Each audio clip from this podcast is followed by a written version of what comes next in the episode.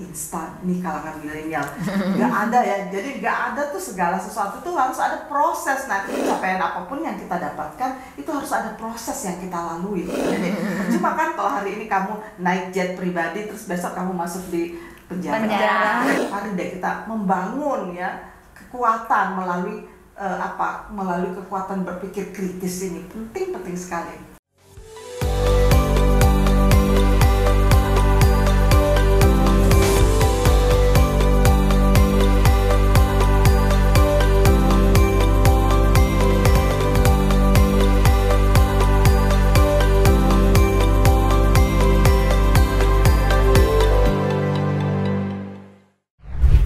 Assalamualaikum warahmatullahi wabarakatuh. Salam Padira, pencerahan untuk keadilan dan kesetaraan. Sahabat Padira di mana pun kalian berada, semoga selalu dalam kondisi sehat dan selalu bahagia. Di sini saya sudah ditemani dengan Ibu Musdah Mulia dan Mbak Dwi. Apa kabar Ibu? Mbak Dwi? Baik. Alhamdulillah mudah-mudahan ya semua sahabat Padiran juga selalu sehat ya kita doakan semoga selalu sehat sejahtera dan nggak usah mudah-mudahan juga tidak panik ya dengan eh, kelangkaan minyak goreng ya Selalu bahagia. Ya. Nah, tema kita hari ini ya membahas investasi bodong yang lagi rame di serem ya namanya investasi bodong ya yang Iya. lagi di rame di kalangan sosial media, di TV, di semuanya.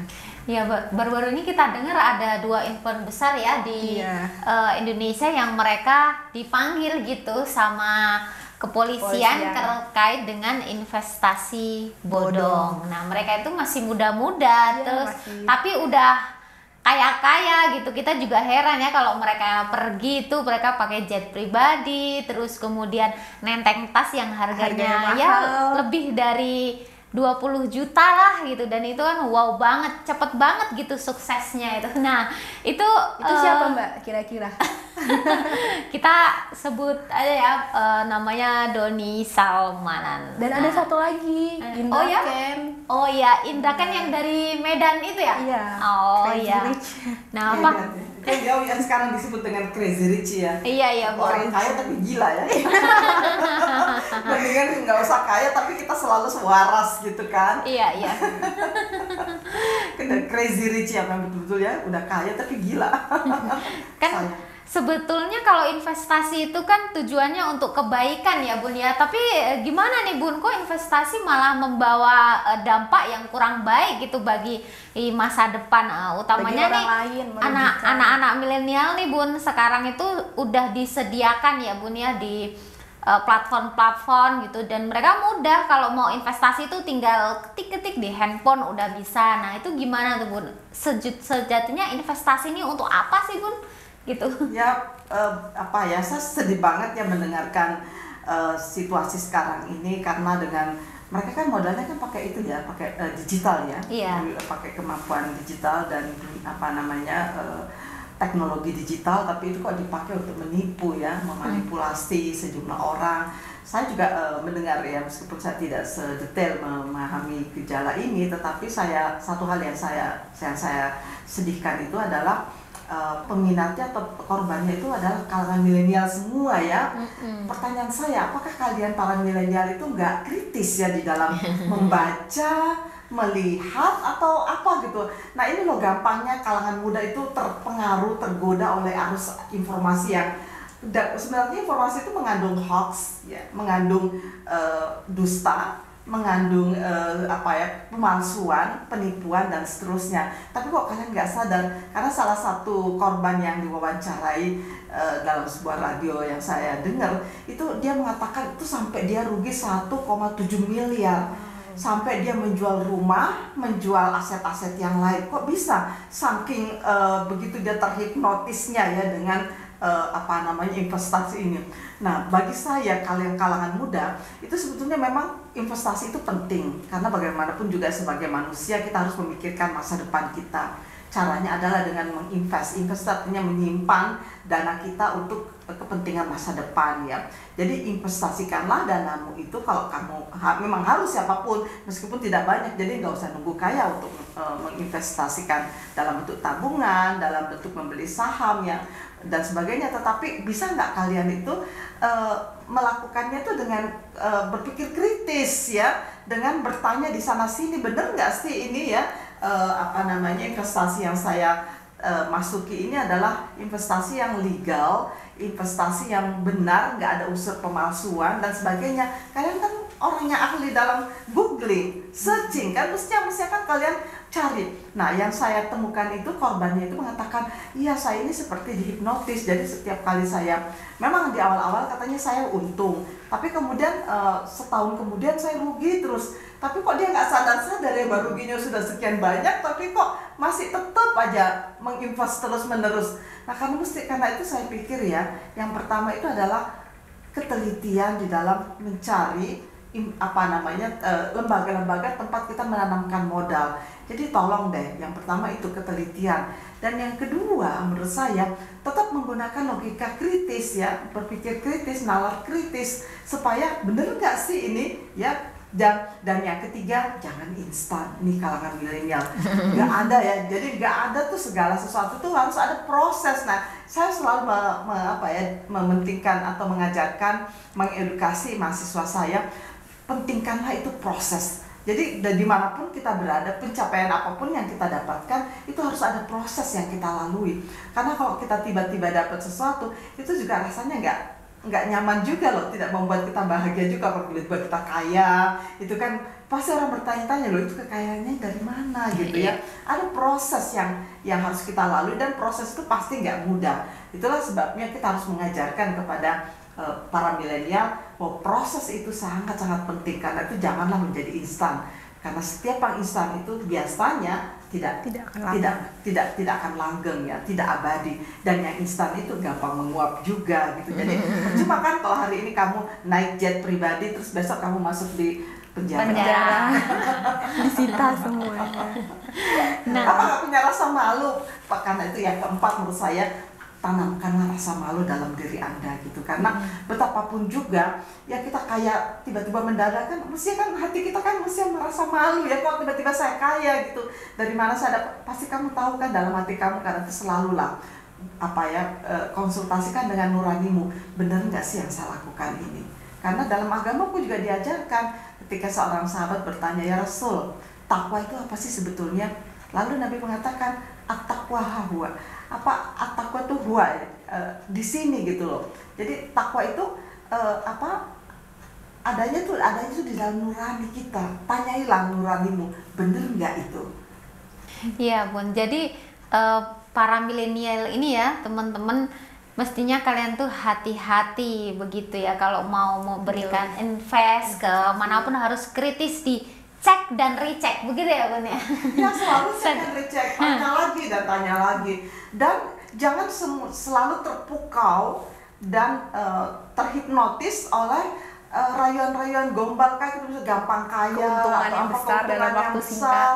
dalam waktu singkat. Jadi itu juga juga sebenarnya pelajaran buat uh, ini dalam konteks human trafficking ya. Karena banyak nih anak-anak gadis kita yang terpukau oleh rayuan gombal oh ya kamu mau nggak kerja? Ini kerjanya gampang tapi nanti uh, gajinya tinggi. Nah yang begitu tuh harus dicurigai karena nggak ada pekerjaan yang gampang hasilnya gede. Uh, gajinya gede tuh nggak ada. Itu pasti ada ada unsur manipulasi di dalamnya. Kalian tuh hati-hati deh karena saya sering kali karena saya menangani uh, human trafficking ya kasus-kasus uh, itu kasihan. Mereka itu terhipnotis karena para para apa ya para mafia kejahatan seperti ini karena saya selalu mengatakan itu mafia kejahatan yang kayak investor investor gitu kan yang para mm-hmm. pemilik-pemilik invest seperti itu ya apa sih punyanya PT-nya si eh, Doni Salmanan itu apa sih namanya ya kok saya lupa ya mm-hmm. nah itu kan mestinya kalau kita melihat portofolio itu kan tidak meyakinkan gitu kan. Karena itu biasakan membaca portofolio atau riwayat e, sesuatu gitu ya yang merupakan sejarah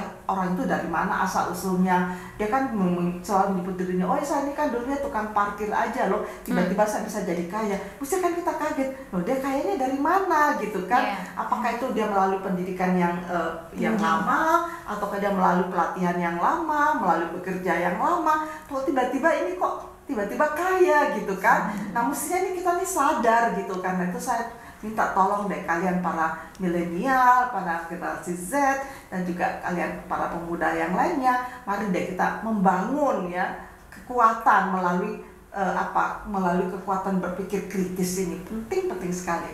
Nah investasi apa nih bun yang tepat untuk para milenial gitu diperjuangkan gitu? apakah ilmu, apakah betul-betul uang, tapi kalau uang itu dalam bentuk apa gitu.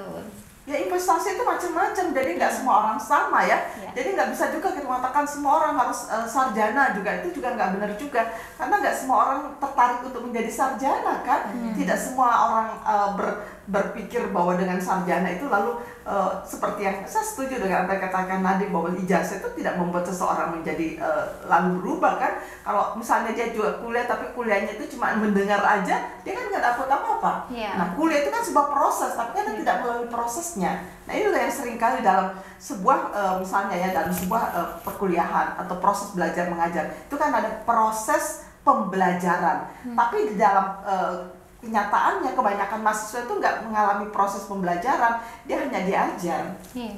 nah itu loh. Jadi dia nggak mendapatkan sesuatu di dalam uh, apa di dalam proses pendidikannya itu. Jadi dia selesai S1 selesai S2 selesai S3 dia nggak dapat apa-apa karena tidak mengalami proses pembelajaran. Hmm. itulah saya selalu mengingatkan pada mahasiswa. Ada nggak terjadi proses dalam diri kamu proses pembelajaran? Bahwa kamu mem apa, mem, me, apa mengedukasi dirimu, kamu memaksa dirimu untuk memahami sesuatu. Ada nggak terjadi seperti itu? Nah, yang terjadi biasanya dalam masyarakat kita, pendidikan kita kan cuma searah ya hmm. seperti monolog gitu. Jadi cuma dosen memberikan pendi, apa ilmu kepada mahasiswa. Mahasiswa itu tidak terjadi proses dalam dirinya loh. Dia yeah. tidak tidak terjadi proses uh, apa ya proses menganalisis ya proses memikirkan dan proses bagaimana membangun uh, keilmuannya di dalam dirinya. Itu nggak terjadi apa-apa karena itu menurut saya investasi itu tergantung. Jadi nggak nggak semuanya bahwa semua orang harus sama gitu nggak juga. Misalnya ada orang yang tertarik pada dunia uh, entertain apa namanya uh, entrepreneurship ya dunia usaha. Hmm. dia boleh langsung terjun. Setelah SMA dia terjun supaya dia menjadi entrepreneur sejati apa entrepreneur sejati gitu kan. Menjadi korp, apa uh, pengusaha sejati lo bisa aja gitu. Jadi nggak semua orang itu tergantung pada bakat ya tergantung pada uh, apa ya lingkungan juga. masing-masing ya, ya. tergantung pada masing-masing. Jadi kita berinvest itu nggak mesti harus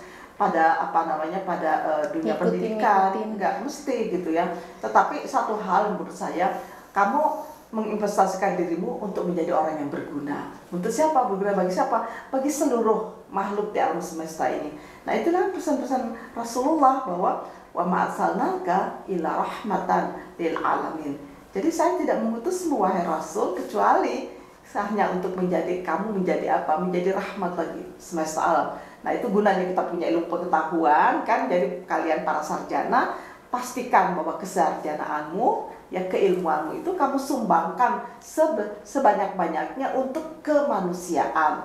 Nah, kamu juga yang kaya, ya kaya apa pun asal nggak jadi crazy rich ya karena kalau kaya gila ya kamu kan nggak menyumbang apa-apa kecuali kegilaan ya kan. Karena itu ke kekayaan itu bagaimana kamu bisa sebenarnya dalam Islam itu orang itu di, di apa ya didorong untuk menjadi kaya. Tetapi ketika kamu kaya, kamu kamu ingat ya kekayaanmu itu di dalam hartamu itu ada haknya orang miskin, ada haknya orang yang terlantar, ada haknya orang-orang musafir, ada haknya orang-orang yang akan menuntut ilmu. Jadi banyak banyak orang yang punya hak loh dalam hartamu itu ingat ya itu bukan bukan tiba-tiba diberikan kepada kamu itu hanya amanah ingat itu baik-baik. Jadi semakin banyak hartamu sebetulnya semakin berat amanah dan tanggung jawabmu. Itu loh yang seharusnya karena itu Islamnya sebetulnya mendorong orang untuk bekerja keras, mendorong orang untuk mencari rezeki sebanyak-banyaknya.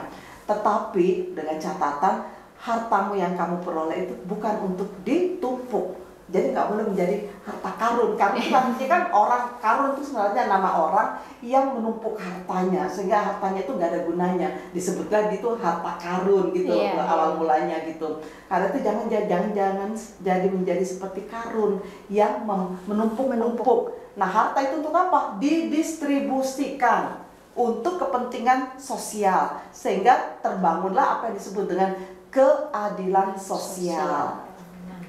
Tuh ya, sa- sahabat-sahabat milenial, mudah-mudahan obrolan kita tentang Investasi, investasi bodong, atau Jangan sampai kewaspadaan itu kita mesti kritis legal dan logis ya. Dan Jadi- juga yang saya yang saya kritisi juga nih akhir-akhir ini ya orang itu kok suka memamer-mamerkan hartanya ya. Apa dia nggak malu ya? untuk mencari nama itu pun Nah, branding. nah itu dia sebenarnya kan hanya untuk ya. konten-kontennya gitu saja ya. Jadi saya pikir ya dan juga yang saya yang saya risih nih akhir-akhir ini orang itu senang beramal tapi beramal itu untuk kepentingan kontennya. Jadi nggak tulus ya. Karena kalau saya tahu dalam agama nih ya diajarkan Nabi selalu mengingatkan umatnya ketika kamu bersedekah bisa nggak tangan kirimu ber- atau tangan kananmu bersedekah tanpa diketahui oleh tangan kirimu. Coba artinya apa? Nggak perlu diriak gitu, nggak boleh pamer-pamerin, nggak boleh. Tetapi di sini saya melihat ya kadang-kadang saya suka risih ya me- melihatnya ketika akan bersedekah, eh kameranya ikut ya. Iya. Karena itu untuk, kepentingan konten. Dan Ini untuk mencari uang juga bun konten Nah, itu. Nah itu kan, nah si banyak orang yang tertarik sama si dua orang eh, yang tadi disebutkan. Siapa namanya? Kita Doni. Salmanan dan Indra Ken. Nah, karena dia juga katanya senang beramal, jadi itu katanya menimbulkan apa inspirasi kepada eh, netizennya. Jadi tuh orangnya kan suka beramal.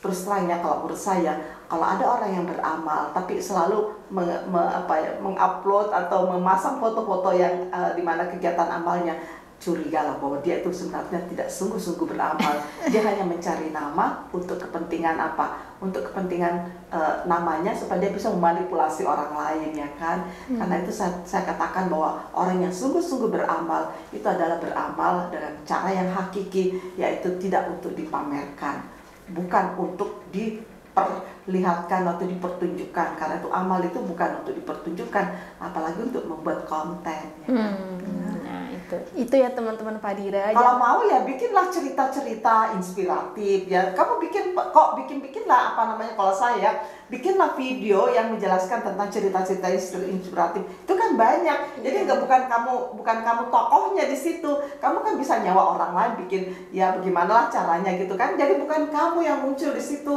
Kamu kan bisa nyawa orang-orang yang tidak dikenal gitu sebagai tokoh inspiratif gitu. Jadi nanti kamu lihat oh begini nih kalau orang nyumbang itu pasti eh, apa ya kembali kepada orang menyumbang itu nggak pernah rugi gitu. Jadi nggak ada orang yang menjadi miskin karena mensedak apa menyedekahkan hartanya nggak ada. Semakin kita berbagi semakin kita jadi semakin kita mendapatkan lebih banyak. Karena itu filosofi giving ya filosofi memberi itu sangat dianjurkan dalam agama termasuk dalam Islam. Ini ya teman Padira jangan sampai ter- sahabat Padira itu tergiur dengan investasi bodong yang meraup keuntungannya itu dalam waktu singkat. Karena eh, apa namanya kerugiannya juga akan fantastis. Nah, semoga ya mungkin untung di awal untung di awal tapi nanti ruginya lebih banyak lebih ya, banyak di akhir saja. bisa Ya. miskin. Karena seperti yang tadi itu yang salah satu korban itu dia eh, enam bulan pertama tuh dia selalu untung, untungnya juga cukup banyak. Kadang-kadang dia untung 17 juta katanya, kadang untung 60 juta. Mhm. Tapi kemudian setelah itu ya, setelah itu dua tahun kemudian dia ruginya 1,7 miliar. Ya coba bayangkan, waduh. Iya bu, nilai estimasinya Doni Salmanan itu total semuanya sekitar 65 miliar. Itu pun yang belum termasuk yang belum diperiksa, masih Nah, lebih itu dari dia kan. itu. Untuk apa coba? Karena saya selalu mengatakannya kita nih sebagai manusia hidup kita itu cuma sekali. Nah orang seperti Doni Salmanan sampai tujuh turunan nanti itu tetap dibicarakan karena itu kayak jejak digitalnya tuh nggak nggak bakalan hilang. Kasihan anak cucunya kan kasihan keluarga besarnya. Apa dia nggak pernah memikirkan bagaimana keluarga besar saya, bagaimana anak-anak saya, keturunan saya. saya. Ya tujuh turunan nanti nggak Yes. bakalan hilang jejak-jejak digitalnya. Terus mengatakan, nah itu kan bapak saya. Ya tapi kan bapak kamu kok ternyata penipu ya, Manip- manipulator ulung yang menggunakan wajahnya, menggunakan cara-cara. Ya manipulator yang paling keji menurut saya karena dia sungguh-sungguh melakukan aksi-aksi manipulasi dengan cara-cara yang sangat-sangat keji. Meskipun orang tidak tidak tidak apa tidak dirampok, tapi sebenarnya kamu sudah merampok di tengah hari buta ya. Merampok halus ya Bu. ya. Nah, terima kasih Bu Musda Mulia atas pencerahannya dan penjelasannya untuk kaum milenial biar Lebih waspada. Iya, lebih waspada dan tidak tergiur dengan investasi. Nah, sahabat Fadira, se- semoga episode kali ini bermanfaat untuk teman-teman Fadira dan ditunggu episode-episode selanjutnya di YouTube Fadira. Sekian, wassalamualaikum warahmatullahi wabarakatuh. Waalaikumsalam. Waalaikumsalam warahmatullahi wabarakatuh. Salam Madira. Pencerahan untuk keadilan dan kesetaraan.